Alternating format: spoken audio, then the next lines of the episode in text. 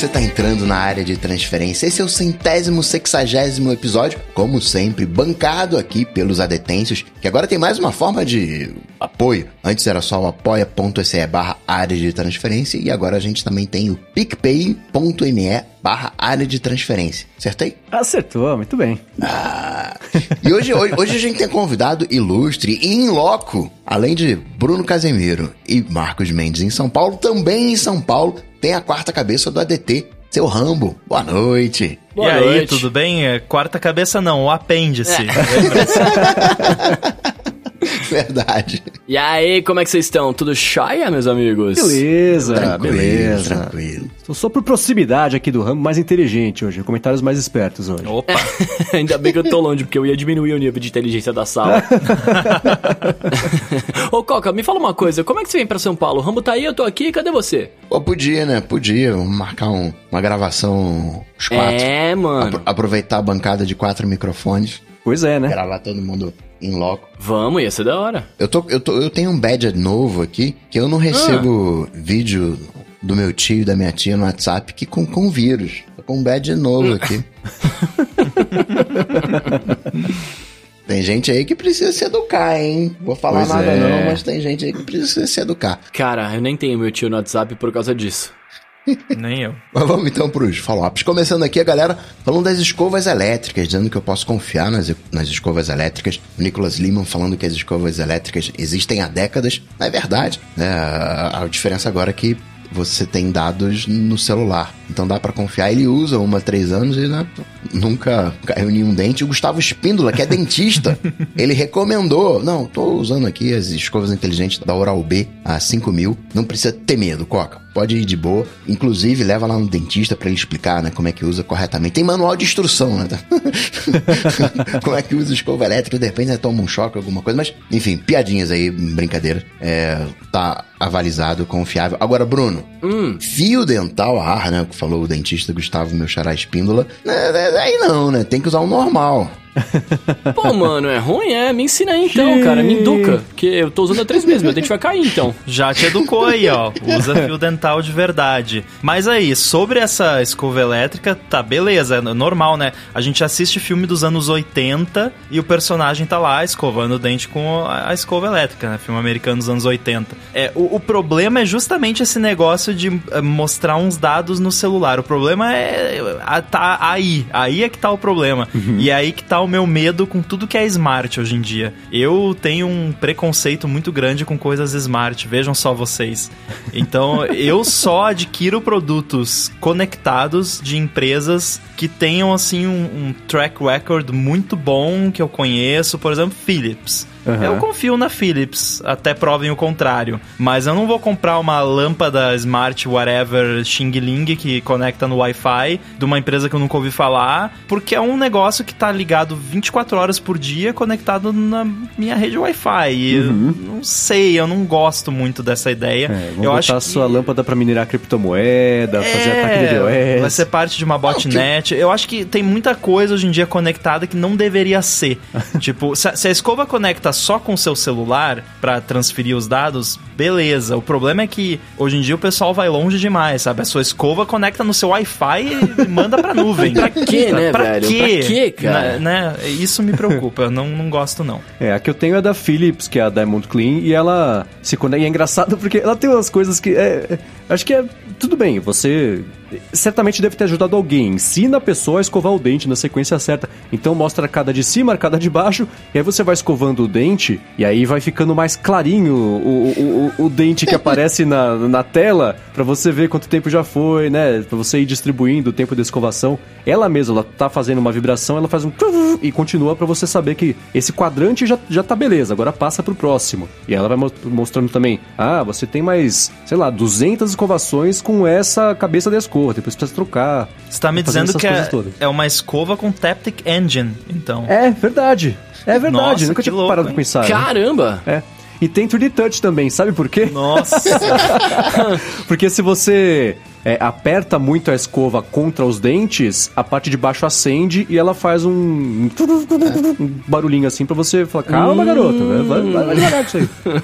Porque pressionar demais desgasta o esmalte do dente. É, sim. E o, e o que limpa o dente não é a força, né? É a quantidade de, de escovações. Sim, por isso que as microescovadas, a teoria, em teoria, fazem, são eficientes, né? Agora, essas, essas coisas de é, conexão, né? Uma lâmpada, tem que tá ligado que de repente tem um microfone, não se sabe, né? Quantas vezes, É. depois de anos, ah, tem um microfone aqui, eu vou ativar, né? Agora você É. pode usar por voz. E outra coisa também, né, saindo da, da questão da privacidade e, e tudo mais, é que se você compra uma coisa é, que você não conhece a procedência, essas coisas conectadas, elas têm uma nuvem. Então você compra lá um Xing Ling whatever da vida, aí o, o chinês desliga o- a nuvem, aí você deixa de ser inteligente, deixa de ser conectado. Fora que pode comprometer a, a qualidade da- do, do- do seu Wi-Fi na, na sua casa inteira. Se você instala um negócio ali, não tá bem calibrado, não passou por todos os testes e tal, aí o negócio fica criando interferência no, no seu Wi-Fi. É, não é legal, não. É, é- é melhor não comprar do que comprar essas porcarias. É, Vocês falaram agora de microfone, qual foi o produto que recentemente teve isso? Foi o produto foi lançado, sei lá, seis anos, aí descobriram esses dias que tem um microfone lá no produto e... Foi um negócio do Google. É, né? foi, acho que foi a do Nest, Google? acho que foi a Nest, câmera Nest, alguma coisa assim. É, talvez tenha sido isso aqui também. E, e a Sonos, você falou de ah, vai perder o suporte da Noce, né? A Sonos esses dias anunciou também que as primeiras caixinhas, a ge- primeira geração das caixinhas dela, é, eles vão começar a remover o suporte aí da Noce, né? Que nem o Windows 7 também, que a última atualização dele parecia um bug que some com o wallpaper das pessoas. Nossa. Quando ele tá tudo certo, apareceu um bug que, que irrita muita gente, né? Pra sumir. Pra mim, se sumir o wallpaper é melhor, né? Mas pra, é um recurso pra mim sumir o wallpaper. Não, mas a última atualização do Windows XP foi há 10 anos atrás e continua saindo atualização ainda. É, né? Então não sei. É só naquelas mais catastróficas, do tipo, foi descoberto um bug que pode furar o, o contínuo do espaço-tempo, a menos que as pessoas atualizem. Eles atualizam. Eu acho tão legal esse nome. Aconteceu uma falha catastrófica no seu computador. É inspirador o negócio.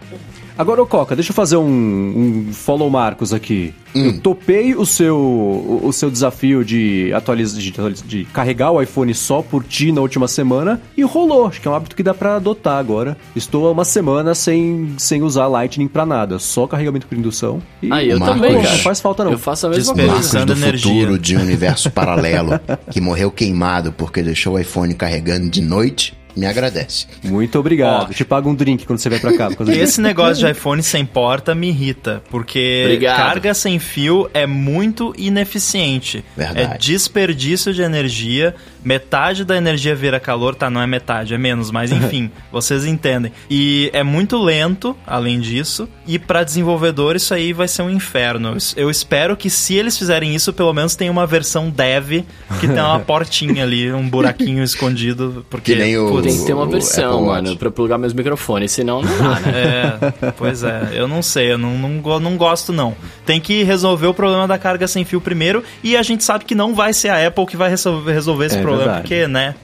Porém, porém, olha só, sabe como é que essas coisas se resolvem? Como? Com uso. Como assim? Vai usar, vai usar, vai as soluções Vai usar, vai esquentar o celular, É. vai desperdiçar energia. Desperdiça um pouco É, com o- barulho também, que você já ouviu, a bobina faz um É, barulhinho. Você é desperdiça uns 2% ali de energia com energia O de- sonora. comparativamente é 75%. O- A energia que você usa para carregar três iPhones via TI, você conseguiria recarregar quatro sem fio. Então é é considerável. Esse é um ponto. Esquenta mesmo. Na prática você não tem. Você pode até imaginar, "Ah, a bateria vai durar mais, porque a carga é mais lenta e tal. Só que aquece mais, né? E outra, se você não colocar, digamos, bobina com bobina, que seria onde aquece menos, né? Se você coloca um pouquinho deslocado, já aquece mais, já- e aí você tem um desperdício maior. Tem trocentos problemas. Mas, né, torçamos para que esteja resolvido até lá, ve- ve- veremos.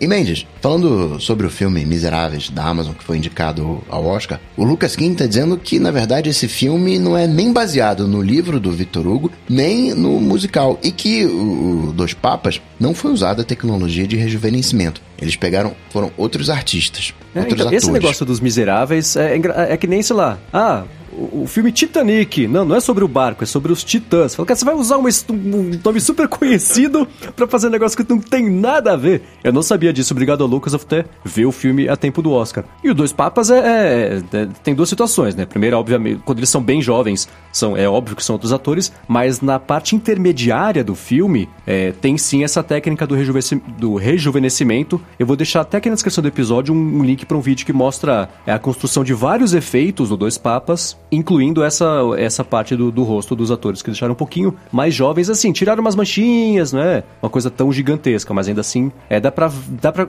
vendo esse, esse making off, já dá para começar a imaginar como essa técnica vai ser usada, não para fazer um ator ou uma atriz parecer que tem 30 anos a menos, mas para começar a remover detalhes da, da, da, pele, do rosto dos atores, é, às vezes tatuagem, sei lá, né? É, é, de um jeito mais fácil do que com, com maquiagem, de, de um outro jeito.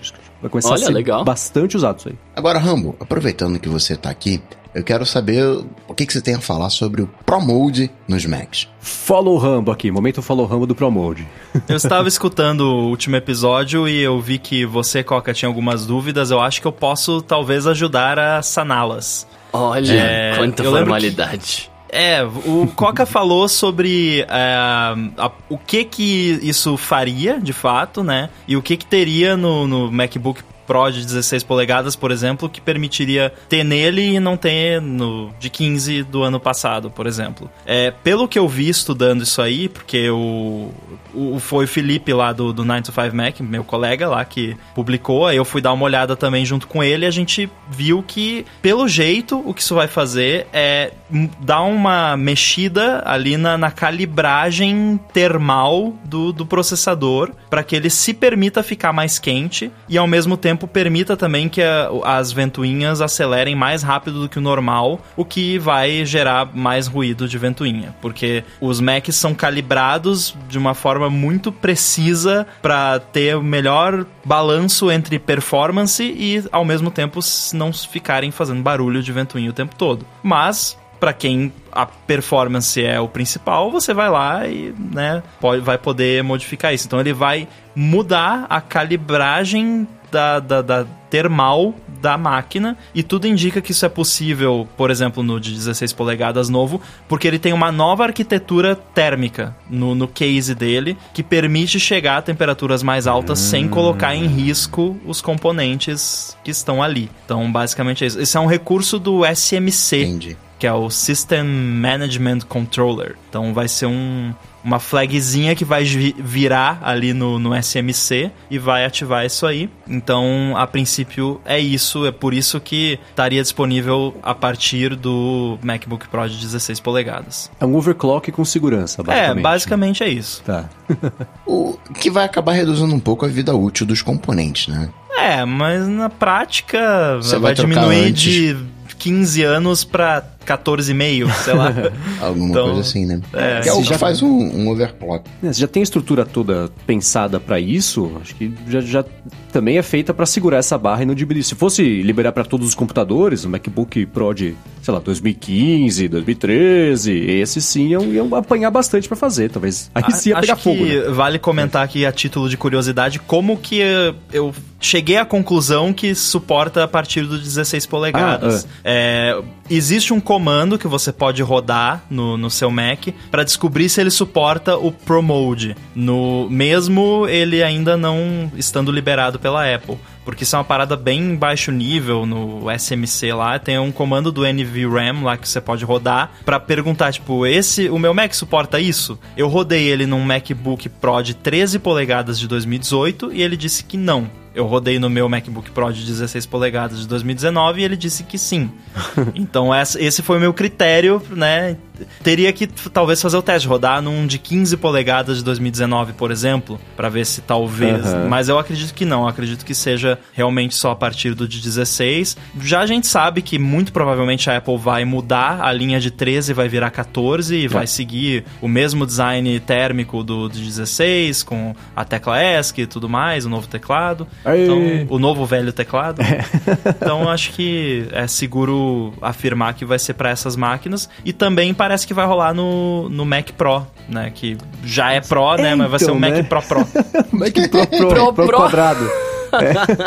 É, a- a- é o botãozinho turbo da- que tinha nos 386, né? É o nosso. É. Eu lembro ali pra 2011, 2012, que era relativamente comum dar problema na placa de vídeo, né? Que aquecia, É. aí desfazia as soldas, né? Aí tinha aquele esquema de fazer reballing, de você ressoldar as coisas pra fa- voltar a funcionar. E, e era por isso, porque você tinha a ponte norte junto da ponte sul, num lugar só, só que uma esquentava e a outra não, e a que esquentava acabava esquentando demais a, a- a GPU e a solda derretia, né? Então tem um, tem cuidado pra fazer a coisa, a coisa esquentar, né? Parece fácil, Sim, mas meu é tão- MacBook Pro teve, que é de 2011, que era o antigo, né, que eu tinha, teve isso duas vezes. A primeira tava, foi coberta pela garantia da época, eu trocou a placa inteira, trocou tudo lá. E a segunda já não tava, já tinha acabado o prazo do recall, porque eu passei quase 10 anos com essa máquina, né. E aí eu levei numa assistência lá pra trocar e foi isso, precisou soldar de novo lá, GPU bonitinha e tal, aí resolveu.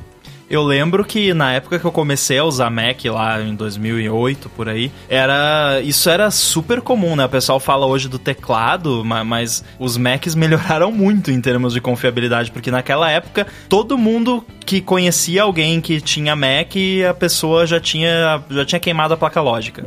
É. Todo Mac queimava a placa lógica. iPod também. O primeiro Mac que eu tive na minha vida, que foi o MacBook branquinho, eu, um dia eu tava usando ele, saiu uma fumacinha e ele desligou. Esse foi o fim dele. Saiu, chegou a sair uma fumacinha. Nossa. Fez desligou. Foi a prévia do AirPower. Pois é. Então, é, melhorou nesse aspecto. Agora, ô Rambo, vamos continuar com o momento Follow Rambo aqui do episódio. Semana passada a gente falou rapidinho sobre aquela treta da Apple com o FBI, que a gente até vai falar sobre uma evolução disso da última semana que pintou. Mas isso foi uma coisa que você comentou, né? Que você escutou na semana passada e que você tinha algo a acrescentar aqui na discussão, né? Ah, então, é mais reiterar a tecnicalidade do assunto, porque é, rola muito aquela coisa de, não, a Apple não quer desbloquear, a Apple pode desbloquear, mas não quer desbloquear. Existe um, uma questão aí que, assim, não é que a Apple pode desbloquear, a Apple não pode desbloquear nada. Ela não pode desbloquear o meu iPhone porque ela não sabe a minha senha. O que a Apple poderia fazer seria criar um, um software pro Secure Enclave que remove as restrições de eh, força bruta, porque o sistema ele é calibrado para demorar um certo tempo para ele validar a sua senha, para que não seja prático você ficar tentando todas as senhas possíveis do universo. É, e, e tem as limitações também, depois de cinco tentativas, depois de 10 tentativas. Tem um esquema que apaga todo o device se você configurou. Sim. É, o meu tá configurado assim. É, então, o máximo que eles poderiam fazer seria desenvolver um software separado, à parte, para o Secure Enclave, assinado com o certificado da Apple, que é a única forma conhecida de colocar um software ali, e dar pro FBI instalar nesse device e falar: ó, faz aqui o que vocês querem fazer. Só que isso ia vazar, né? Um dia É, esse software ia cair nas mãos de alguém e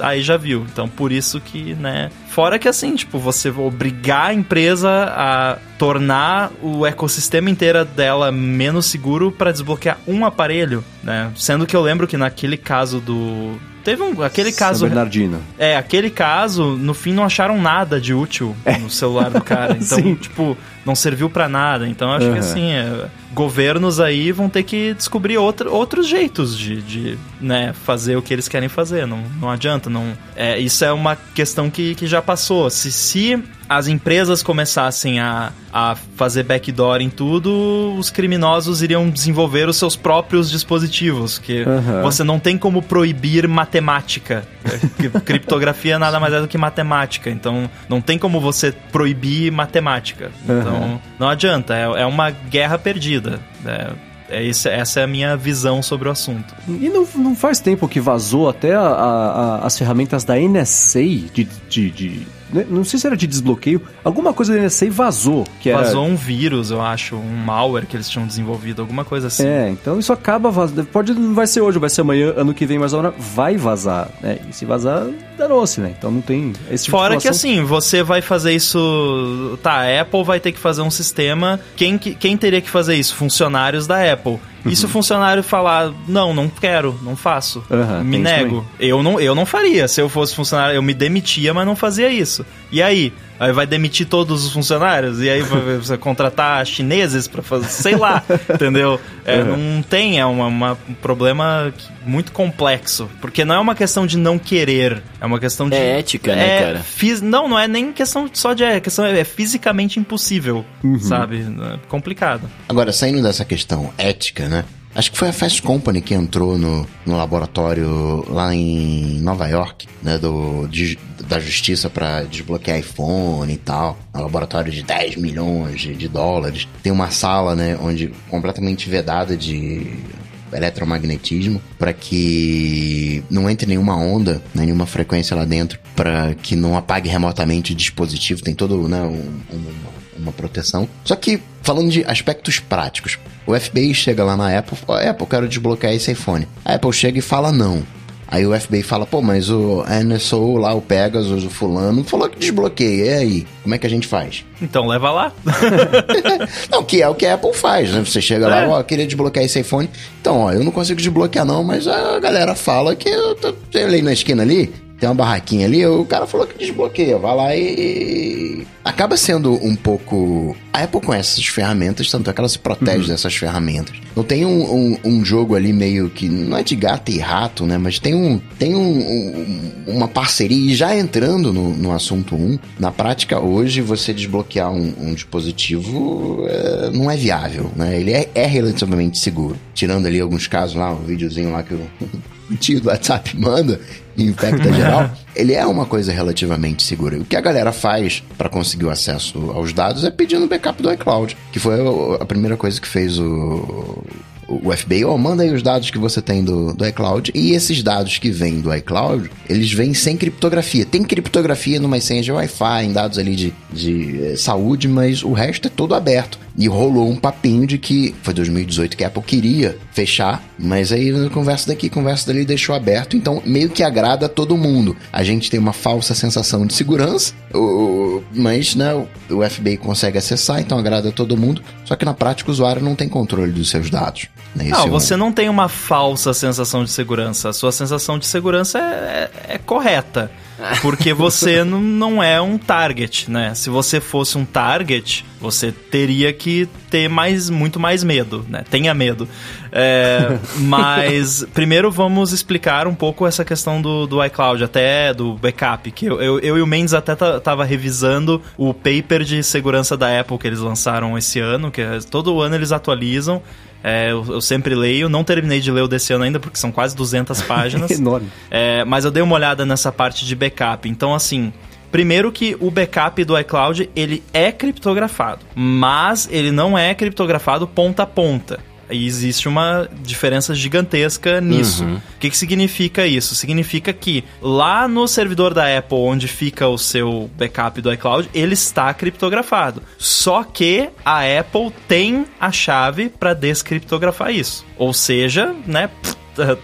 né Não a Apple é nada. tão seguro assim. Tecnicamente a Apple consegue acessar, eles só fazem isso em caso de mandados da justiça, né? Pelo menos é o que eles afirmam, eu é tendo a o que eles acreditar. dizem, sim. Mas é, não é o ideal, obviamente. É, então, beleza, o seu, seu, o seu backup do iCloud tecnicamente pode ser acessado pela Apple. E aí, isso, o backup do iCloud, vale a pena registrar, que é a cópia fidedigna do que você tem no seu aparelho. Aí entra... Não tudo. Ah, deixa, eu, deixa eu terminar a explicação. algum- algumas coisas você pode desabilitar. Não, você pode desabilitar e tem também algumas coisas que não ficam no backup. Um exemplo que, que tá, inclusive nesse paper, tá bem, bem claramente explicado. Quando você habilita, por exemplo, mensagens no iCloud, que demorou 50 anos para eles lançarem, é, você ele apaga todas as suas mensagens do backup do iCloud. Mesmo que já exista um backup lá,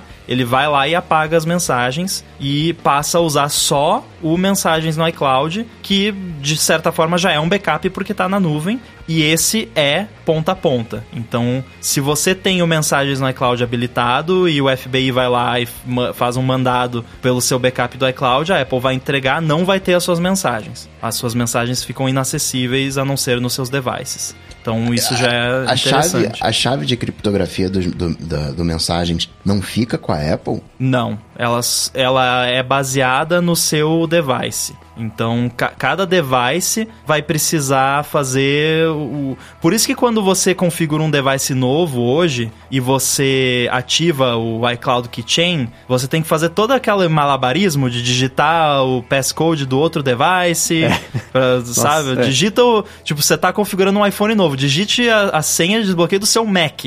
Tipo, hã? Né? Agora do iPhone antigo. Agora vai no Mac e põe a senha do, do, iPhone novo. É porque ele vai fazer, vai fazer os procedimentos de criptografia localmente para é, eles chamam de entangled. Essas, essas como é como é que traduz isso? Emaranhado. emaranhado é. As, os seus, as suas uh, chaves são emaranhadas com uma chave única do device. Então, isso é tudo que é baseado em CloudKit, que é a tecnologia nova de, de nuvem da Apple, que os apps desenvolvedores têm acesso também. É, mas sim, a moral da história é que o backup do iCloud ainda é acessível. Então, para quem realmente se preocupa com isso, ninguém que está nos ouvindo deveria se preocupar com isso. Mas se você quer ser paranoico, desliga o backup do iCloud e faz backup no seu computador Inclusive no, no iTunes ou no Finder, no Catalina, você pode optar por fazer criptografado uhum. e você define a chave. Então faz isso até que a Apple ofereça uma opção melhor. É, e também tem uma controvérsia com relação a se de fato. Porque é muito complicado quando uma notícia tenta atribuir uma intenção. É. Né? É que nem quando o iFixit fala que a Apple fez o negócio da bateria de verificar se a bateria é legítima para impedir que o usuário troque a bateria uhum. para ganhar mais dinheiro, né? Aí você já tá assumindo uma intenção. É, eu ouvi de gente que tem contatos né? Que, na verdade, o principal motivador não quer dizer que o negócio da FBI não, não, não tenha contribuído, mas o principal motivador de não ter essa opção ainda é porque não seria o padrão, primeiro, porque o problema das pessoas perdendo a chave do seu backup e aí não tendo mais como recuperar as fotos das, do filho de um ano que tirou só no iPhone e só tem no backup do iCloud. E aí perdeu porque esqueceu a senha e não impossível recuperar, porque senão não teria sentido ser ponta a ponta, né? Uhum. É, esse seria o principal motivo. Mas é óbvio que, na minha opinião, isso ainda deveria ser oferecido como uma opção para quem sabe o que está fazendo habilitar lá. Essa chave do, do, do que fica salvo provavelmente ali no, no, no keychain do, do iPhone. O keychain do iPhone, ele não é criptografado e vai no backup? Não, o keychain do iPhone, ele tem vários níveis diferentes de sincronização. Eles existem chaves, o, o nível de acesso das chaves varia. Algumas delas estão disponíveis sempre, no seu device. Algumas estão disponíveis só naquele device. Algumas elas são uh, sincronizadas entre devices, então elas vão para nuvem. É, e alguma tem vários níveis. Eh, de novo, é um documento de 200 páginas. Eu não vou conseguir explicar tudo agora aqui, mas você tem, acho que são seis ou sete níveis de proteção diferentes para no keychain do, do iOS. Um deles, por exemplo, é biometria. Então você consegue, por exemplo, pro proteger uma chave por biometria. Então, se você não autenticar com biometria, ele não libera aquela chave. É um exemplo. Porque eu lembro que os, tinha uma parte né, desse, do iOS Security Guide que ele falava: ó, mesmo que você perca a chave do. Uh, que está no Keychain, que te dá acesso ao mensagem no iCloud, não tem problema porque isso é backupeado, então vai estar tá no backup do iCloud você vai conseguir ler, né, caso, caso você perca. Sim, mas só vai funcionar no seu device, porque ela é emaranhada com o identificador único do device que só está no device. Entendi. Que não tem como extrair, porque ele só está disponível no Secure Enclave. É complicado. É complicado explicar a criptografia num podcast. É, eu, eu tava tentando tentar achar um. Tava tentando até. Tentar? É ótimo. Tentando tentar. É.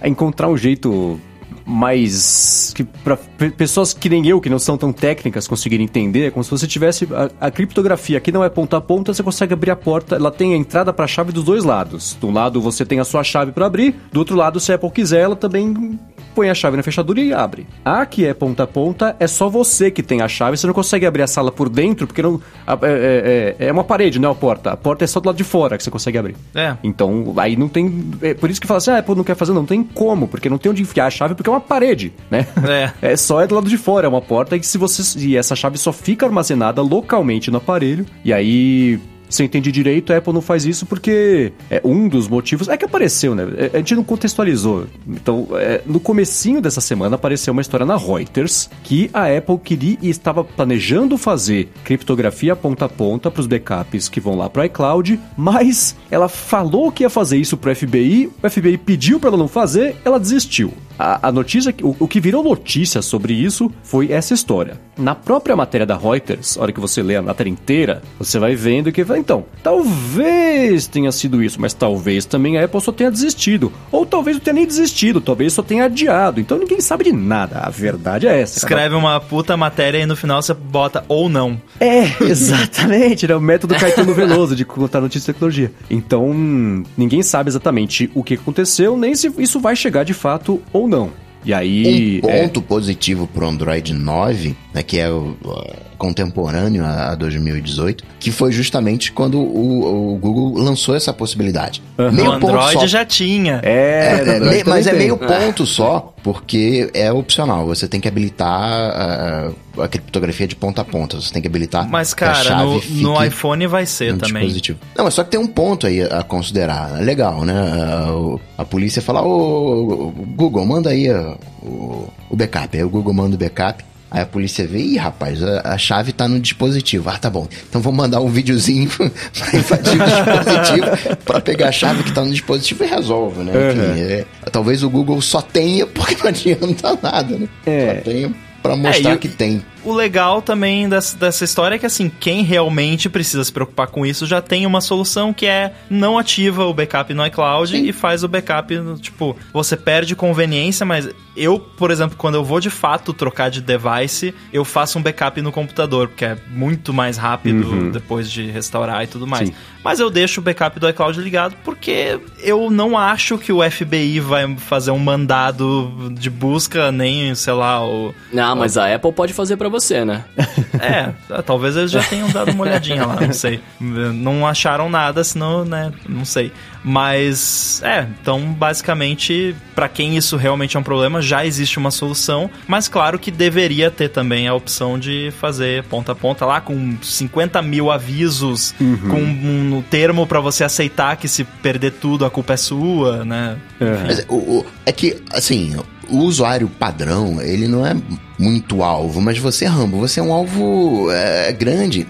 Você tem trocentos servicinhos, trocentos projetinhos. Imagina que num desses projetinhos, um cara aí do, Isis resolve acessar esse projeto, usa esse projeto, usa esse, esse teu projeto para encurtar uma URL ou whatever, e aí, pum, FBI, é, o- é o Rambo aqui. Aí vai lá na, na Apple, pega lá os negócios do, do. Assim, a gente parece que não é alvo, mas é só até a segunda página, porque quando você tá conectado, você não sabe com quem que você tá se relacionando. Não, Eu então, é- é- eu, eu, eu concordo que eu sou mais alvo do que a maioria, mas, mas eu tomo as devidas precau- precauções.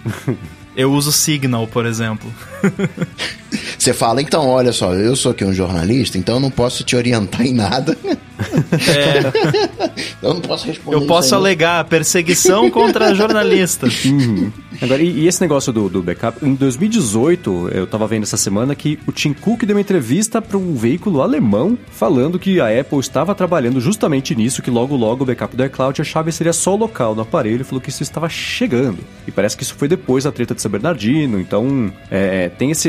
a- eu vi até o John Gruber comentando também essa semana que a timeline do jeito que a- essa notícia foi contada não casa com as, com as informações que foram aparecendo de pouquinho a pouquinho sobre isso. E o que eu tô estranhando, não sei vocês, é o silêncio da Apple nisso tudo. Nessa semana inteira, é, é, já, já, já cabia ter aparecido um texto ali. Calma, amanhã é quinta. É verdade, vai sair na quinta-feira, esquece. No TechCrunch. É, é. E, e tem que considerar que o, o Timóteo tá lá em Davos, ou Davos. Então tá lá conversando com a galera, né? O, tomou café com o Trump. Então né, tá, tá- tão combinando ali o, o É. que vai ser dito. Porque essa é uma situação muito complicada de, de, de- até de, da parte de relações públicas, de como é que você vai tratar desse tema, porque a Apple já faz o quê? Uns quatro anos que fala que privacidade é um que a Apple acredita que privacidade é um direito humano, um direito básico humano, né? Foram lá em Que Las Vegas no na iPhone, no ano passado, eu acho. Exatamente, né? na CES, pô, o que acontece no seu iPhone fica no seu iPhone. Hum, mas, mas depende. Médio, é. Não adianta, Asterisco. né? É, então, é, o jeito que eles vão... Talvez por isso esteja demorando, né? Porque tratar sobre esse assunto é... É, é- é inevitável ter que admitir que não é exatamente um, um- um- um direito humano, que não é Mas o que então, acontece deixa no iPhone, fica no eu, iPhone. deixa eu passar o pano quente aqui de novo. que isso não torna a frase o que acontece no seu iPhone fica no seu iPhone mentira. Tipo, tudo bem, o backup tá lá. Se mandarem um mandado, tem como obter, mas o que ela quer dizer com o que acontece no seu iPhone fica no seu iPhone é que ela não vende os seus dados pra Aham. publicidade, ela não fica fuçando nos seus dados pra fazer treinamento de machine learning, que é, né, tipo, pega, salva suas fotos lá e fica varrendo elas, que a gente sabe tem certos serviços de fotografia aí que dão armazenamento grátis pra todo mundo, pra poder ficar usando as fotos pra sabe lá Deus o que, né? Então, é, é isso que eles querem dizer. Não quer dizer que eles não precisam resolver a situação do backup. É. Precisam. Mas eu não acho que uma coisa anula a outra, mas sim, é complicadíssimo do ponto de vista de PR. Ainda mais que você tem uma parcela da população, principalmente americana, né? Que são os idiotas que acreditam nisso, falando que a Apple defende terrorista, porque a Ah, Apple é. não quer, não quer desbloquear o telefone. O que, que custa pra Apple? É só desbloquear, né? Não É só por a criptografia. É só por a senha, eles sabem a senha, claro. Hum. É, e você tem uma outra parcela também, que eu acredito que seja a maioria, torço para que seja a maioria, falando que eles não fazem o suficiente ainda, né? Uhum. Então é com- muito complicado. É, porque no espaço de uma semana, né, foram apareceram duas histórias completamente opostas Sim. A, a Apple está sendo culpada de, no caso lá do ataque da Pensacola, de ajudar terroristas. E nesse caso agora do backup do iCloud, de deixar tudo aberto. Então fala, peraí, vamos escolher qual que é o. Então tá decide, ou é amiga do FBI ou, ou é amiga dos terroristas, É. né? Entre aspas. Então é, é- Então eu tô curioso pra saber, porque ela tem que falar. É imposs... Eu acho que é impossível que isso. Que a Apple espere esse assunto morrer. Porque agora chamou-se a atenção pro fato de que a criptografia do iCloud não é ponta a ponta, é uma coisa que eu achei que. Eu nem pensei que não poderia ser. Do backup. Do backup, exatamente. Fique é. bem claro, é só do backup, Sim, tá, do gente? backup, é. Desliga o backup, pronto. É, Não, não desliga. é não desliga, Não, eu ia tá falar doido. isso, não desliga. Sei lá. Isso, né, que o, o Rambo falou, né, de ser alvo, é bem, se quiserem te pegar, vão te pegar. Foi o caso do Jeff Bezos, que foi, foi o príncipe da, da, da Arábia Saudita que mandou mensagem Príncipe pra da ele. Arábia Saudita, é. Mandou um videozinho, é igual aquele videozinho lá do Seti lá do WhatsApp. Mandou um videozinho. Primeiro, né? Foi realmente o príncipe? Foi é, alguém usando, clonou a conta do príncipe e, e mandou? É, é meio complicado, né? Você imaginar que o. é, Mas enfim, né? A Arábia Saudita só mostra que tem a tecnologia para fazer hackeragem, né? Tem acesso a NSO, né, com o Pegasus, a galera do Galileu, que é o Hacking Team. E, enfim, se quiserem te pegar, vão, vão, vão te pegar, não tem jeito, né? Vocês viram como foi feito o, o lance lá do, do pessoal da Lava Jato? Como que invadiram o Telegram? Eu acho que eu vi, mas. Eu vou diga. Tentar explicar rapidinho aqui, porque, né, não, não sei se teve al- algo parecido aí, mas é, é algo que tem me preocupado muito ultimamente, porque, como o Coca disse, eu sou mais alvo que os outros, então me preocupo bastante com essas coisas. É, e começou a rolar no Brasil, já era mais comum lá fora, mas tá começando a rolar aqui. São duas coisas diferentes. Uma delas é o SIM swap. Que é basicamente alguém fazer engenharia social com a sua operadora para conseguir ativar um chip como se fosse o seu número de telefone. Então, se você tem muitas coisas que a segurança delas depende do seu número de telefone, não tenha. É. Você tá ferrado, porque a pessoa tem seu número de telefone. Ou a pessoa pode fazer engenharia social com isso. Aconteceu com uma pessoa próxima minha, que a pessoa conseguiu o número de telefone dessa outra pessoa, conseguiu um chip com o número de telefone dela e começou a mandar mensagem no WhatsApp pra família inteira, falando que tava passando dificuldade, que precisava de dinheiro, não sei o quê. E alguns familiares foram inteligentes o suficiente pra mandar dinheiro pra conta do criminoso, né? Ah, é, putz. né? Mas enfim, então. Um ponto do SimSwap é que é bem, entre aspas, facilmente identificável, porque você perde o teu chip. Sim, coisa de, sim. sei lá, de uma hora e É. assim, ele, você perde o acesso ao teu celular. Aí vai ser uma bronca pra você conseguir o acesso de novo, enquanto isso o cara lá tá com o acesso à conta, mas enfim, você não fica no breu, né? Você meio que consegue saber que alguma coisa de errado aconteceu. Mas até você perceber, pode já ser tarde demais, sim, né? sim, É, sim, sim. Porque, por exemplo, digamos que você tem é, Gmail, né? Fica incomodando lá, enchendo o saco. Ah, adicione um número de recuperação. É, aí pronto, a pessoa já tem acesso ao seu e-mail, já tem acesso ao Twitter, Facebook, Instagram. Ah, não, mas eu só tenho 20 seguidores. Não é isso que importa. É, é, é você. As pessoas É perderam noção internet, é, é. de que os perfis seus na internet são você. Não importa se você tem só o seu pai, seu tio e o cachorro como seguidor, ou se você tem 50 mil seguidores. Se tem 50 mil é pior, mas enfim, né? Só um exemplo. E esse Se lance tem do senha, Telegram. é importante. Simples assim. Exato. Pô, o, o Coca deu uma ótima definição. Se tem senha é importante. É, então, e teve esse lance também do, do Telegram que é, tem um lance que se você liga pro seu próprio número de telefone, ele cai na caixa postal. Você consegue ouvir a sua caixa postal. Aham. É um recurso de atalho ali da- das operadoras e elas usam somente o número do chamador como autenticação. Então, ah, a chamada tá vindo do número do Rambo, então eu vou Com tocar a caixa é o postal do Rambo, porque é o Rambo que tá ligando, não é mesmo?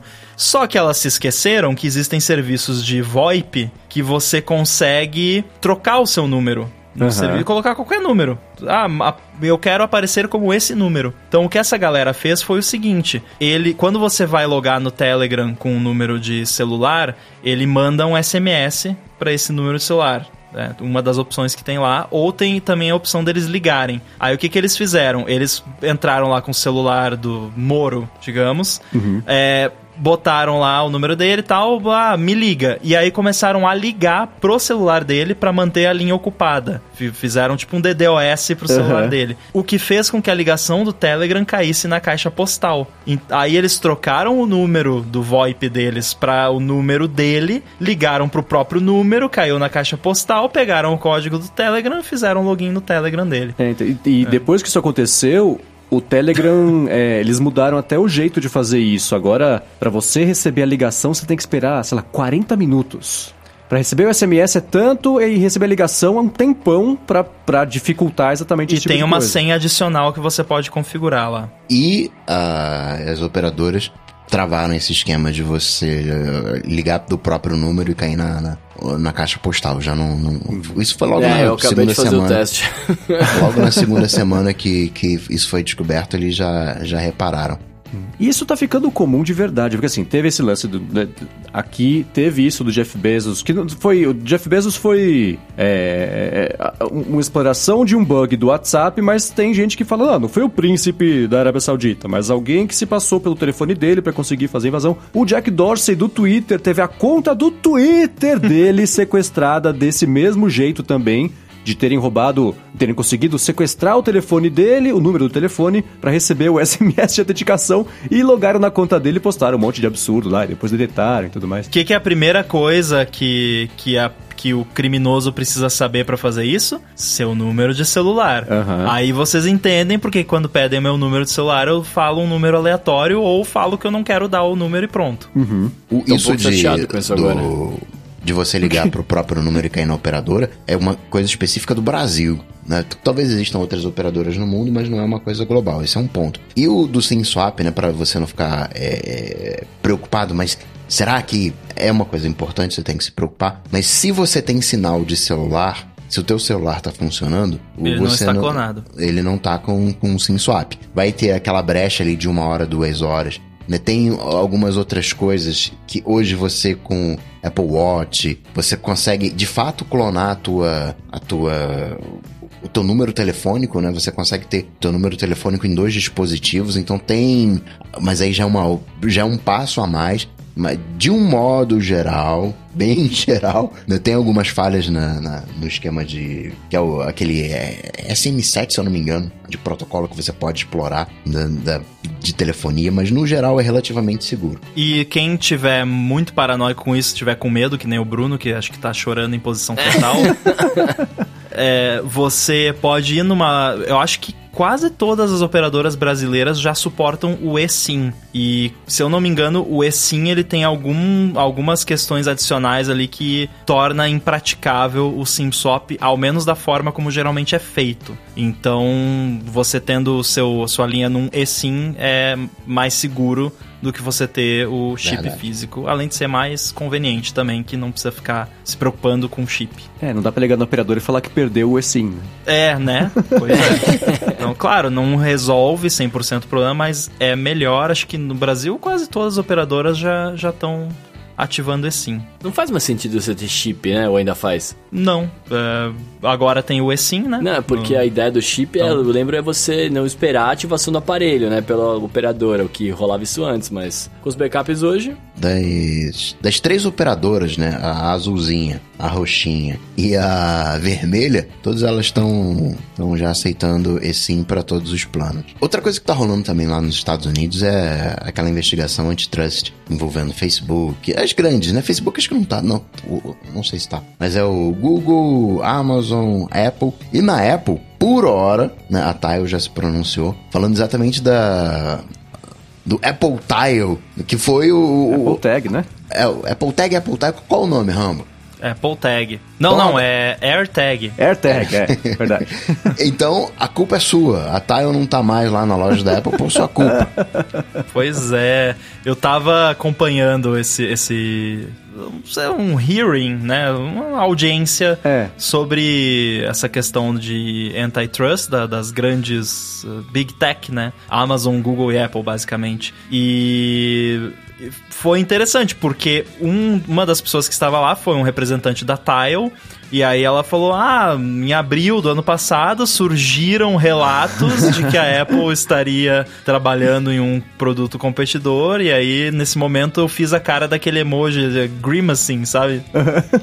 eu, Ih, Ah, Ops, né? Então foi isso. Basicamente eles falaram que desde que surgiram esses ah, relatos que a Apple tirou a Tile da, da Apple Store Da e tornou mais difícil eles integrarem com o iOS.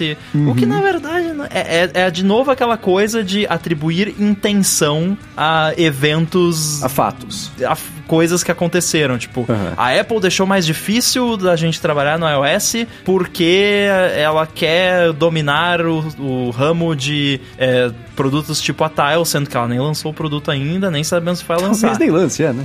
É, sendo que, na verdade, foi uma mudança que eles fizeram pra parar com o- a festa de apps usando a localização dos usuários de qualquer Ai. jeito, né? Aí tem duas coisas, né? Primeiro, chega a ser engraçado, né?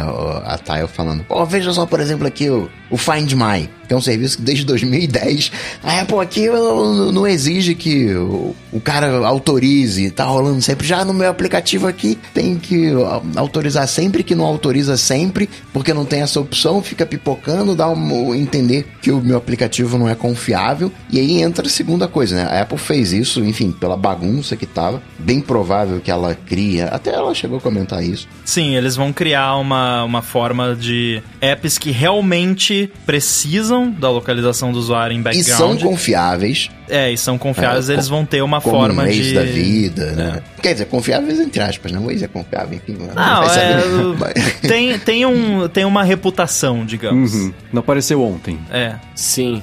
Vai ter uma avaliação mais séria pra saber se pode usar a- a- sempre a localização ou não, digamos. Uhum. É. O que é engraçado dessa situação é. é- primeiro, né? é- Aliás, você foi citado nominalmente no processo ou no hearing, Rambo? Nesse não. É. É, naque, no...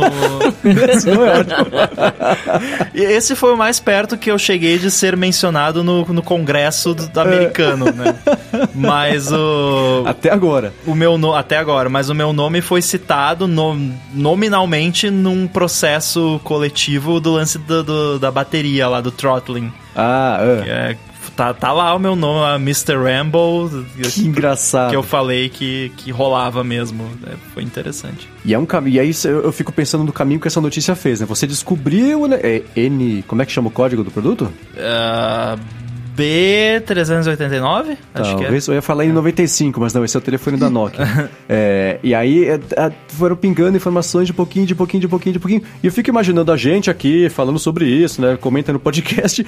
Do, lá, na- lá na Tile, eles faziam isso, chamavam os advogados, faziam reuniões, preparavam um processo.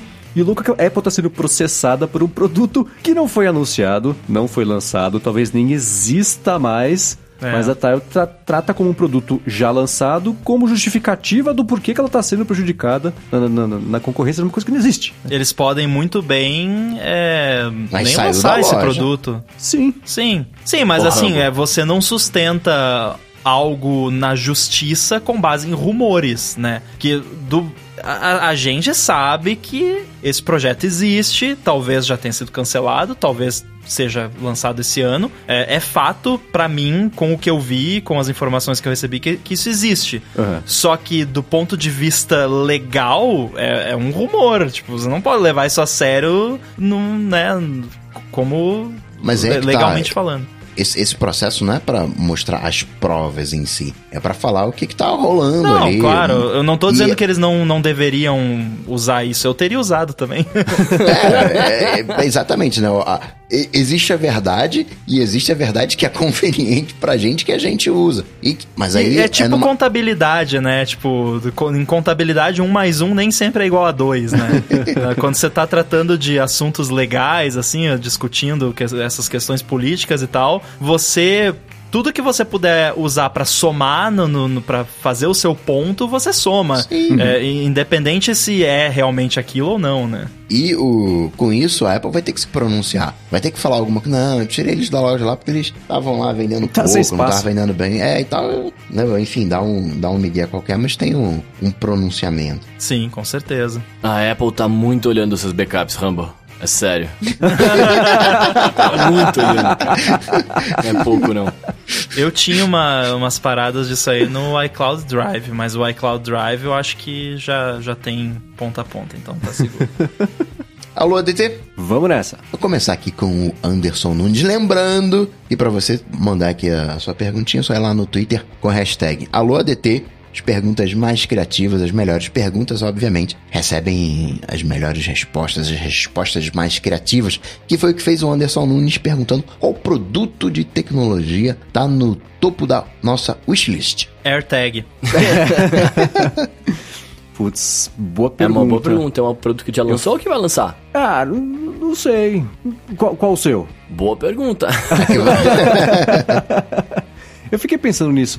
As coisas que eu, que eu tenho interesse em comprar. É que eu não sei se é bem de tecnologia, mas um patinete elétrico eu tenho pensado, poxa, se eu tivesse um, talvez fosse útil em algumas situações. É útil, Depois que eu compra. andei de bike elétrica nos Estados Unidos, eu pensei em comprar uma também. É, porque é, é útil pra curtas distâncias, a última milha, essas coisas todas que. que é, Não, pra você é- que trabalha do lado de casa, cara, ia ser ótimo, né? Sensacional. É que É, aí então- você ia bater o- as medalhinhas do Apple Watch, né? Mas tá de boa, né? É, então, aí que tá. Eu usaria só em situações em que eu já tivesse completado os 10 mil passos, Tá calorias, a meia hora de exercício. Fala, putz, preciso voltar pro loop pra regravar a notícia, sei lá. Aí pega o patinete, vai e volta, né? Aí Você pode usar dentro do loop, cara. Você vai a pé com ele nas costas e aí você usa aí dentro. Pode ser. Ou faz ao contrário, né? Vende patinete e fica andando aqui dentro, em círculos, fica idiota, pra compensar. Mas aí eu fiquei de tecnologia. Putz, eu, não sei, eu tenho pensado em comprar uma Apple TV pra talvez ver as séries da Apple TV Plus, mas não sei se justifica gastar essa grana toda pra isso, porque minha TV é uma TV da LG de 2015 que não vai receber o aplicativo da Apple TV Plus nativo. Então, pra eu não ter que ver as séries na- na- na no iPhone, nem no iPad que eu tô querendo vender, nem no Mac. Queria ver na TV Zona, afinal, custou dinheiro. E ela tá lá bonitona na sala. Então, queria ter um jeito fácil de conseguir passar uma coisa pra outra. Mas só, não tem nada. Apple TV recomendo, hein? É, eu tive Apple TV, e aí. Mas era na época que ela era um player de Netflix. Tipo a tinha minha. aplicativos relativamente irrelevantes. Aí eu resolvi vender. Mas eh, a, a conclusão a qual eu tô chegando é que assim, o topo da minha wishlist não tem nada. Acho que eu tô meio feliz com as coisas que eu tenho. Né? De, de, de grandes compras assim, já tô meio resolvido, vocês. Cara, eu tava pensando aqui, como a pergunta é o tipo, o objeto que tá no topo da wishlist, eu acho que a coisa que eu mais quero Aham. É o Apple Pencil no iPhone, né, cara? Eu sei que eu vou ser xingado, mas é isso. Hum, agora eu entendi porque você quis saber se era uma coisa que existia ou um Exato. produto. Mas é. Aliás, isso- a gente podia fazer um follow-up aqui, né? Que a gente conversou aquela vez Ah, sobre é verdade. Apple Pencil no iPhone. Eu falei que eu tava tentando parear um Apple Pencil com iPhone, E aí? né? Eu, Ó, o Bruno Não me interessei, cara. Agora eu tô Wishlist interessado. atendido. É. Então, eu consegui Ah, fazer um Apple Pencil parear com um iPhone. Mas eu pluguei o Apple Pencil no iPhone, apareceu lá Apple Pencil deseja parear com esse iPhone, eu pareei, apareceu a bateria do Apple Pencil lá no widget de baterias, mas não funciona. Ah. E, tem, e eh, eu sei por que, que não funciona. É porque a tela do iPad tem um segundo digitizer só pro Apple Pencil. uhum. Nossa. Então precisa de hardware mesmo. Putz, Não que droga. adianta, é. Vai ter que ser hardware, então veremos. Então o iPhone 11 Pro não tem esse hardware. Eu vou ter que comprar o iPhone Não. 12, né? É isso. É, se eles resolverem colocar suporte, vai ser num. Assim, eles poderiam, talvez. Porque o que acontece? O, di- o digitizer de dedo, ele consegue sentir, entre aspas, o Apple Pencil também. Só que ele não sente porque não é pra sentir. Ele é pra sentir só dedo. E o outro sente só o Apple Pencil. Por isso que ele consegue diferenciar quando é pencil, quando é dedo. É, hum, eles poderiam, sei lá, ah, vamos ativar aqui pra ele também sentir o Apple Pencil. Mas não ia ser a mesma coisa, não ia ter toda a flexibilidade do iPad. Então eu acho que só com hardware novo mesmo. Tá, aí tá aí uma. É, pra quem faz acessório, fazer uma película sensível ao Apple Pencil que você consegue Nossa. conectar. Eu tava pensando aqui, né, de, de wishlist. Eu tenho muita coisa que eu quero, né? Eu quero um Wi-Fi 6, tipo um time capsule, mas Wi-Fi 6 que tenha HD ali com porta USB que funcione, né? Várias, várias coisinhas, mas dei meu jeito aqui, né? Minhas gambiarras, um Raspberry Pi aqui conectado ali, enfim, né? Lidando com tecnologia, você vai criando alternativas para as necessidades. E, de um modo geral, tô bem atendido. Não tô totalmente satisfeito, mas tô bem atendido. Agora, uma coisa que tá ficando cada vez mais rançosa, uma coisa que tá ficando cada vez mais arrastada é interagir com o iPhone. O iPhone ele tá ficando cada vez mais tão boring, assim, tão tão tão tão chato, né? Eu tô usando tão pouco, eh, ele perdeu o atrativo pra mim, né? Eu já tô no ponto do, do sei lá se vai ser um óculos ou alguma coisa, mas eu já tô no ponto desse cansei de usar o iPhone, pra dizer a verdade. Você já tá desde que eu Caramba. ouço ADT. Mas você diz que você tá, tá, tá entediado com falta de novidades, cadê a inovação? Ou que o, o, for- o- o- formato de um telefone já é uma coisa que, que ficou mais irrelevante pra você? Tá Porque eu sinto isso como telefone como categoria de produto é uma coisa da qual eu dependo cada vez menos, porque é, é, relógio e Mac já são os produtos suficientes. É engraçado, porque há, sei lá, dois anos era bem ao contrário. Podia fazer tudo só no iPad, o telefone continuava meio irrelevante, mas necessário para conseguir usar o relógio. Mas com o relógio sendo independente do telefone e, e- e tudo feito. Tudo não, óbvio, né? Mas é, a maioria das coisas hoje serem totalmente entre plataformas, é, o telefone acabou ficando uma coisa meio irrelevante como categoria de produto para você ter. Assim, um centralizador de dados informações e, e, claro, mobilidade, tá no Mas busão. então, quer ver ele é, Twitter, Não, é, sei lá. ele é Isso tão bom que é. ele desaparece. Viu só? Não, Não, tem mas, algumas cara, coisas é- específicas pra ele, como o Instagram e tal, algumas coisinhas ali. Mas é, é- é um pouco isso, né? Ele, o, o, o Mendes descreveu bem. Hoje eu preciso de um Mac e eu preciso de um relógio. Eu quero saber os meus passinhos. Claro que eu preciso de uma câmera, né? Por isso que eu falei, um óculos, né? Que é aquilo que eu tô vendo. Preciso do fone de ouvido. Mas o, o, o iPhone em si, é, eu viveria sem o iPhone. Precisaria de câmera, precisaria de Instagram, precisaria de certas coisas que estão atreladas ao iPhone, eu já tô pronto pro próximo passo, né? O- o- quando surgir o próximo passo do iPhone, eu não vou ser que nem escova elétrica demorando pra adotar. Eu já tô no... já enjoei do iPhone. Cara, mas olha que engraçado, né? Porque, tipo, eu vejo com a visão completamente oposta do que vocês estão falando, assim. Eu entendo, eu entendo também que o formato é, smartphone talvez já tenha sido ultrapassado e tal, né? Já deu, beleza. Tem coisa nova por aí. Mas eu acho tão bom esse formato. É um formato que me agrada tanto, cara. É tão útil pra mim no dia a dia, pelo tamanho, pela praticidade da internet, ter lá no bolso e gravar, tá ligado? Que Idem. eu, eu não consigo pensar que, tipo, num, um jeito de não usar mais, tá ligado? Tipo, eu não quero mais, não faz parte da minha vida. Eu não consigo pensar. Eu acho, ó, momento psicanálise aqui. Eu acho que você está tentando preencher vazios da sua vida com form factors. Porque, tipo, eu, eu procuro prazer em outras coisas. comida, sabe? Sei lá, não, eu preciso de uma coisa nova aqui pra eu olhar, pra tocar, sei lá. Eu não, não sinto essa necessidade. É, não sei, eu acho curiosa essa, essa vontade. Tipo, claro que a gente quer as coisas, né? As coisas novas e gostamos de ter novas tecnologias e tudo mais. Tá todo mundo pirando Apple Tile aqui, né? Tipo, que a gente quer. Ninguém sabe o nome do negócio. A gente quer as coisas novas. Mas sei lá, cara, eu, eu gosto muito do formato que a gente tem hoje. Do jeito que é a praticidade que é, tá ligado? Eu não gostaria de perder isso. Claro, por uma coisa melhor sim, né? Mas, sabe, né? É que você tem um dia a dia que, que depende, não só depende muito do telefone, mas você conseguiu migrar o seu dia a dia para conseguir centralizar tudo do telefone, o que É, mas é ótimo. conseguiu É, claro até a segunda página. Porque É, você é, vai que ia gravar, você precisa de um ambiente tranquilo, silencioso pra gravar, você precisa do Então, microfone. eu acho que o telefone não chegou lá ainda. A gente tava falando antes, né? Acho que nem, nem foi antes de gravar o bonus track. Eu tava falando que pra mim o iOS ainda é experimental, né? Porque às vezes eu tento fazer coisas básicas no, no, no iPhone e não consigo. Uhum. Esses dias acho que foi, eu queria mandar uma nota fiscal pra alguém e a nota já tava no meu e-mail, era só. Mas eu não queria encaminhar o e-mail, eu queria criar um e-mail novo com arquivo e eu, eu não consegui. Simplesmente não consegui. Mas Porque eu dá pra precisava fazer. pegar o e-mail de uma. Não, dá, mas é tipo. Eu tava no, no carro en- entre o, a casa e o, tra- e o escritório, tipo, 3 quilômetros, a 10 minutos de carro em Florianópolis. Eu- ah, nesses 10 minutos, eu lev... nos 10 minutos eu não consegui fazer o negócio.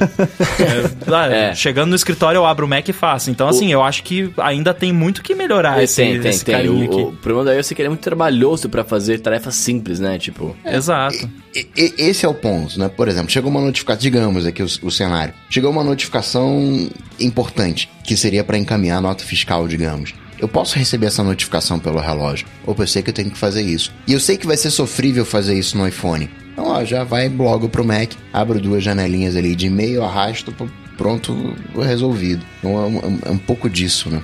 O pior desse caso é que eu dev- deveria ter sabido que seria sofrível, né? É. Mas eu ainda me dei o trabalho de tentar. Ah, você tentou, faz parte do seu trabalho jornalístico tentar É. pra ver se agora vai. Não foi. Pois é. Não, eu, o, o- eu desisti no momento em que eu tinha dois endereços de e-mail no Notas, que eu precisava colocar no, como destinatário.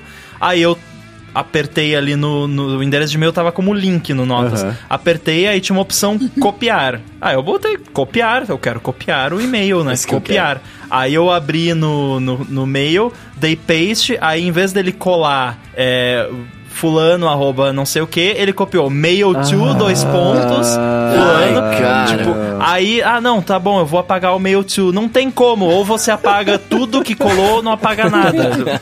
Aí Sabe eu quase joguei o iPhone pela janela. É, então, é, é, mas é aí que eu ia falar, né? Assim, é o que eu ia falar às vezes de você ter que se adaptar ao sistema operacional e não vice-versa, tá ligado? Por isso que vai ser mais trabalhoso pra resolver.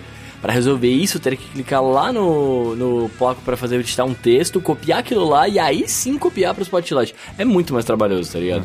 Eu teria colado. O, depois que eu tivesse visto que ele tinha copiado o mail to, eu teria ido pro Spotlight, colado lá, selecionado só o e-mail, voltado pro e-mail. É. O caminho bem- até aí já deu 10 minutos, você chega Então- no trabalho e manda de lá mesmo. É tão difícil, gente, uma linha de código. Se tiver mail to dois pontos no endereço de e-mail, apaga. Pronto. Eu tô dentro do app de e-mail. O mail devia saber isso. Enfim. Não, o Rumble não falou o wishlist dele. Eu falei, AirTag. AirTag, ah, então tá. É, eu queria uma standing desk, mas já realizei. Olha. Então, e como é que tá o dia a dia? Invejei, com- invejei. Standing Desk, pra quem não conhece, é, é- pelo que eu sei, é isso, né? Que é uma mesa que você tem um motorzinho que você consegue fazer ela ficar mais alta pra você trampar de pé e fazer a circulação melhorar, ficar mais saudável. É isso aí. É isso? É, eu assim, eu não compro tanto essa. Nossa, você vai trabalhar mais tempo em pé, vai resolver todos os seus problemas, né? É porque eu gosto de ficar em pé. Eu sou uma É. pessoa que me incomoda ficar sentado há muito tempo. É, Eu sou, sou meio hiperativo ali, então eu, eu gosto de, de me mexer um pouco. Então, o que que eu fiz? Eu comprei. Primeiro que eu estava há três anos morando no mesmo apartamento, trabalhando numa mesa de jantar. né? Então eu pensei. É aquela coisa, não, eu não vou comprar ah, móvel novo porque daqui a pouco eu me mudo de novo. Mas eu acho que, né, três anos, acho que eu vou ficar aqui um tempo, É, então melhor dizer que- ficar confortável. Que deve ser uma coisa recorrente, porque eu estou há três anos nesse apartamento onde eu estou, eu também trabalho na mesa de jantar. Exatamente. Então, assim, é, uma das primeiras coisas que eu comprei quando me mudei foi uma cadeira bacana. Uma cadeira muito boa, confortável, ergonômica, só que ela era um pouco baixa pra mesa de jantar. Eu fiquei trabalhando assim três anos, né? This is fine. Aí. Né, me, me dei conta de que eu sou um adulto e que eu tava na hora de né, fazer coisas de adulto. Eu Não, não, comprei. vo- você se deu conta de que é um adulto que não precisa de mesa de jantar. É, verdade, porque, né, no máximo lá vai uma pessoa me visitar, come na mesa da cozinha, tá bom. Aí comprei, é, no, né, jabá de graça, é Gênio Desk, Gênio Desk, é uma empresa brasileira e, cara, é muito boa a mesa deles, é, deu um trabalhinho pra montar, mas, mas foi um, um projeto É divertido. parte da diversão. É, parte da diversão. E, cara, ela é muito boa. É, ela tem uma altura boa, tanto quando ela tá embaixo quanto quando ela sobe. Uma coisa besta que é bem legal de você ter uma mesa que sobe é que quando você quer mexer em. Porque eu comprei com um negocinho de tomada e tal pra instalar embaixo. Quando você quer mexer em cabo e coisa embaixo, em vez de você se abaixar, né? Você levou na você mesa, levanta a mesa. É uma Olha. maravilha. Eu quer mexer na instalação ali, botar mais um, um cabo ali, ligar não sei o que, sobe a mesa. É, então, assim, eu basicamente agora, quando o meu Apple Watch manda eu levantar, eu aperto o botãozinho na mesa ali, ela sobe. eu- Levanta o rambo e a mesa. É, exatamente, continuo trabalhando. É, é muito legal. Pô, legal. Cara, procurei no Mercado Livre aqui, Gênio Desk, ah, apareceu só umas lâmpadas mágicas, olha lá, jeans lâmpadas mágicas. Não tem no Mercado Livre, não. Eles vendem pelo site mesmo. né? É bem legal. O site é tipo site da Apple. Você monta a sua mesa, sabe? Você configura tudo. Cor disso, cor daquilo, tamanho, modelo. Aí a, a mesa chega, você monta a mesa também. Você monta Exatamente, duas vezes. Primeiro no site. Mas ainda bem que ela vem de- desmontada, né? Porque é um trambolho. Nossa, enorme. Não ia entrar no. é pra no dormir em cima dessa mesa que você comprou. Pois aí, Rambo, já que a gente tá falando de mesa, aplicativo e começou a trabalhar nela, etc., é, o Hitsite tá perguntando pra gente como que você começou a desenvolver aplicativos pra iOS, cara. Se você pudesse dar os sites, informações, etc., ele ia ficar muito grato. Nossa, eu queria ganhar um real pra cada vez que me fazem essa pergunta. É, eu vou deixar uma dica aqui de um artigo que eu escrevi no meu blog Entre Linhas, lá no UOL. Foi um recente, eu acho que uns dois, duas, três semanas atrás eu publiquei falando um pouco sobre isso. É, mas ah, o resumo é que basicamente não adianta eu tentar explicar como eu comecei, porque eu comecei há muito tempo atrás e hoje em dia tá tudo diferente. Uma coisa que não mudou desde que eu comecei pra cá é que existe um curso gratuito de Stanford, o CS193P, que é de desenvolvimento de aplicativos para iPhone. E ele é muito bom, principalmente para quem já é programador em outras áreas e quer aprender ali o, o básico até o intermediário. Então eu recomendo esse. E mas o que eu sempre recomendo para todo mundo é bota a mão na massa. Inventa aí um negócio que você quer fazer e usa o Google. O Google é seu amigo. Você tem o Google, você ou DuckDuckGo também serve. Você Cara, inventa aí um aplicativo que você quer fazer, alguma coisa simples e faz. Ah, como eu faço? Não sei, procura no Google. Pois é, cara, é impressionante como que você quer aprender alguma coisa nova e aprender uma parada diferente, assim, pôr a mão na massa vale muito a pena, né? Tipo, a teoria é necessária, mas você pegar pra fazer e tal é essencial, né? Com certeza, eu conto nesse artigo a história do Brian Miller, que é o desenvolvedor do Carrot Weather e outros aplicativos. É, ele teve a ideia de desenvolver o aplicativo e ele ia contratar, ele era escritor, ele ia contratar um programador para fazer o aplicativo para ele. Ele pensou: "Ah, vou pegar um livro aqui de a programação para iOS, só para eu saber mais ou menos os termos técnicos para não ser passado para trás, né? Para não parecer um idiota quando for falar com o programador". Aí ele começou a ler, começou a seguir os tutoriais que tinha no livro e foi fazendo, foi fazendo, começou a fazer o aplicativo. Quando em três meses ele tava com o aplicativo publicado na loja. Eu nunca tinha escrevido uma linha de código na vida. Então, assim, é claro que né, nem todo mundo vai ser assim, mas é uma história inspiradora. É o que eu vejo sempre em, em, em recomendações para quem tá começando a programar, os programadores falam sempre a mesma coisa, que assim, se você pensa num problema que você quer resolver, numa necessidade específica que você tem, e usa isso como um playground para tentar começar a fazer alguma coisa, o que inclusive é o que o Shortcuts, por exemplo, e, e claro que de um jeito bem mais simplificado, serve para fazer isso, né? Serve para você conseguir construir, mesmo que seja uma coisa mais visual, bloquinhos de Lego ali, é uma solução específica para um, uma necessidade que você tem que dá para resolver você mesmo ali, colocando a mão na massa. Então a programação tem uns níveis a mais de abstração, mas no fundo é isso também, né? O pessoal usa sempre, é, fala, putz, faz tanta falta o aplicativo que faça isso. A pessoa fala, pô, então faz. Aí a pessoa vai lá e E às vezes não é faz, nem né? só ah, um aplicativo que faça isso. Às vezes é tem 50 aplicativos que fazem isso, mas nenhum faz do jeito que eu quero. Aham. né? Que é um motivador enorme pra mim e pra muitas outras pessoas.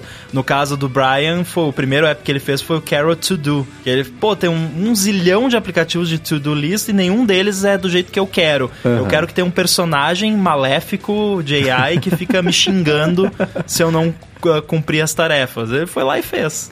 É. Bom, seguindo aqui com o hashtag AloDT, o Sérgio Araújo quer saber como é que é o setup da gente aqui para conseguir fazer a gravação do podcast. Quem quer começar? O meu é bem simples, cara. É, eu uso meu meu MacBook Air 2013 aqui, antigaço. Uh, plugo o microfone USB nele, né? Tô usando o Shure MV51 aqui e tal. É, no Shure MV51, né? Que ele é bom porque você pode monitorar o fone de ouvido, né? O volume, etc. Ah, e o Adobe Audition, que é onde eu gravo o áudio e tal, e depois eu edito. Às vezes dá um pau, eu perco tudo, mas é isso, né, cara? É o que a gente tem aqui.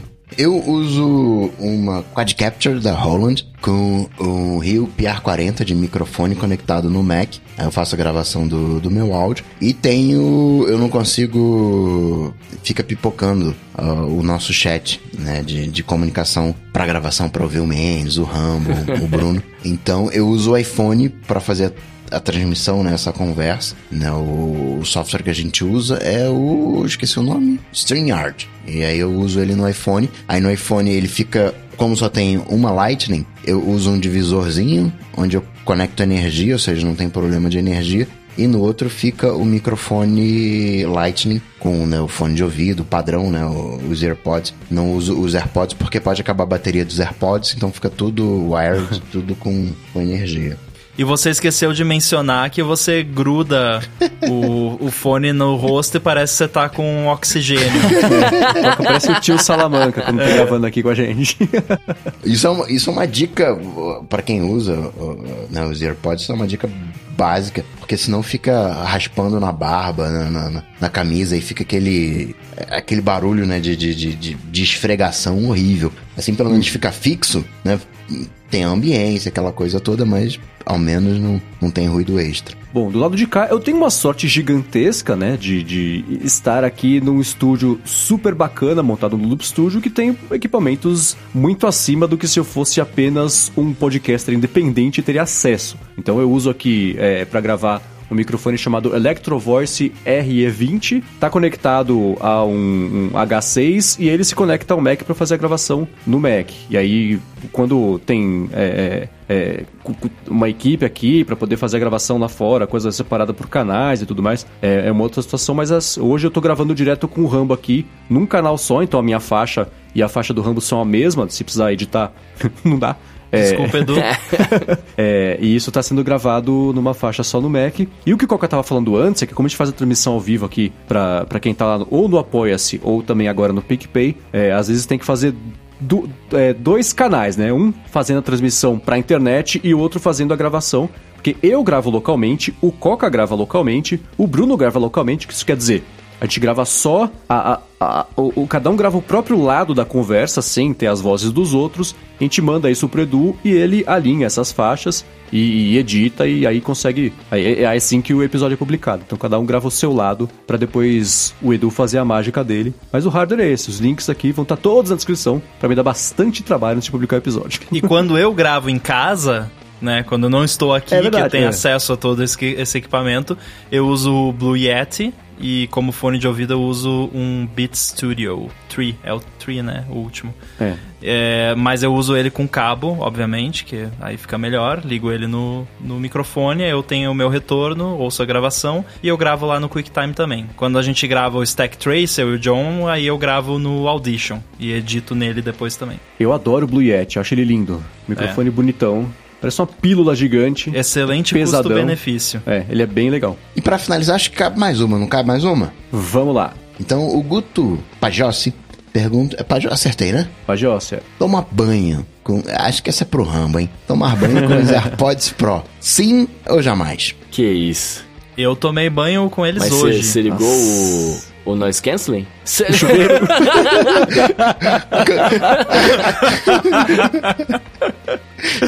Não, eu tomei banho de chuveiro desligado. É, lavagem a seco. É, é, então, eu eu tomo banho com os Air... Já tomava banho com os AirPods normais. Então, quando a Apple lançou os AirPods Pro e falou, esse aqui tem uma certa resistência à água, aí, ih, maravilha. Agora até lavo o cabelo. Não, isso não. É, então, cara, se você reparar, repare na próxima vez que você estiver tomando banho, depende um pouco do design do seu chuveiro. Mas, independente do tipo de chuveiro, no geral, não fica caindo água nas suas orelhas o tempo todo. É, geralmente é mais no corpo, na nuca, né, no pescoço, na cara, mas não nas orelhas. A não ser, é claro, quando você vai lavar as, lavar as orelhas. Neste momento, eu recomendo fortemente que você retire os AirPods Pro, até porque você tem que lavar as orelhas, né? Então, É. então, né? Então, sim, dá pra tomar banho, aí ali no finalzinho ali você lava o cabelo e tal, aí tira, né? Não vai ficar, não vai passar shampoo nos AirPods Pro. Acho que não, não é uma boa ideia. Mas, cara, tá de boa. E eu deixo o noise canceling ligado. É bom, cancela o barulho do chuveiro. É uma maravilha. Mas cancela mesmo? Bem assim? Cancela, cancela. Não fica 100%, né? Dá pra ouvir ainda, mas dá uma boa cancelada. Até porque fica batendo na cabeça, né? Tem uma vibração ali, não.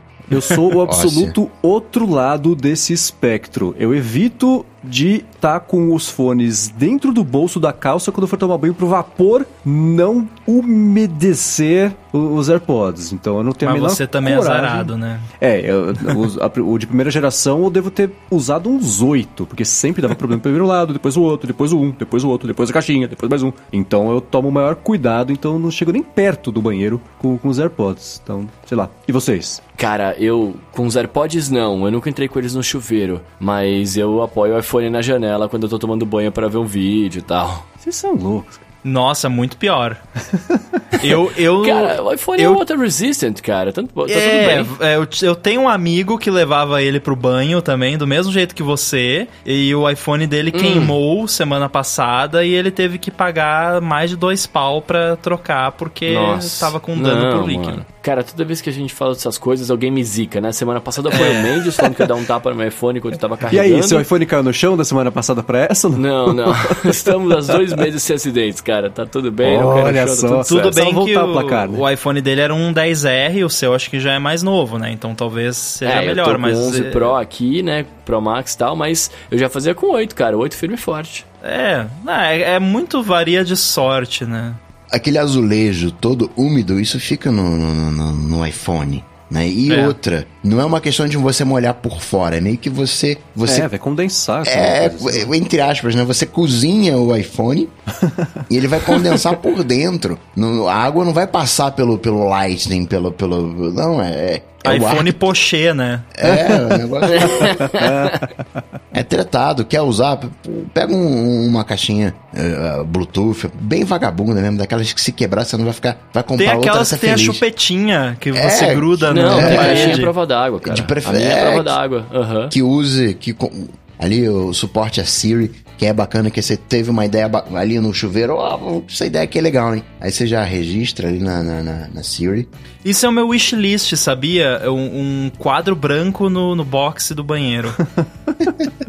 pra, pra ir anotando, fazendo o diagrama das ideias e tal. É, eu, não, eu não entro com nada no banheiro que tem a bateria, que simplesmente dê pra dar um choque, não rola. Muito que bem. Deixa eu agradecer, claro, como sempre, aos adetensos, aos apoiadores, pagam o boleto, pagam as contas que permitem esse projeto vivo lá em picpay.me barra área de transferência e também no apoia.se barra área de transferência. Agradecer a todos os ouvintes e lá no, iTunes, na plataforma que você ouve o podcast, fazer uma recomendação, fazer uma avaliação. Isso ajuda na divulgação do podcast, é, o, é a moeda de pagamento. Agradecer, claro, ao Edu que faz a mágica da edição, deixa tudo azeitadinho para chegar até você o programa na sexta-feira. E também aqui aos participantes, Marcos Mendes, Rambo, sempre um prazer e uma honra tê-lo aqui, e Bruno Casimiro. Muito bem, quem quiser falar comigo, procura lá no Twitter por MVC Mendes e também pode me escutar no Loop Matinal, podcast aqui diário de segunda a sexta do Loop Infinito. Rambo, obrigado também aqui por ter participado e Edu também,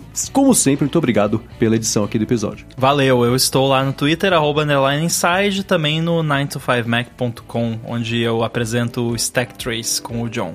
Show! Eu sou arroba Bruno Casemiro no Twitter e no Instagram mais próximo de você. Obrigado, meus amigos, mais uma vez. E é isso, tamo junto. Valeu. Tudo dito e posto, a gente volta semana que vem. Valeu! Falou! Falou. Tchau, tchau.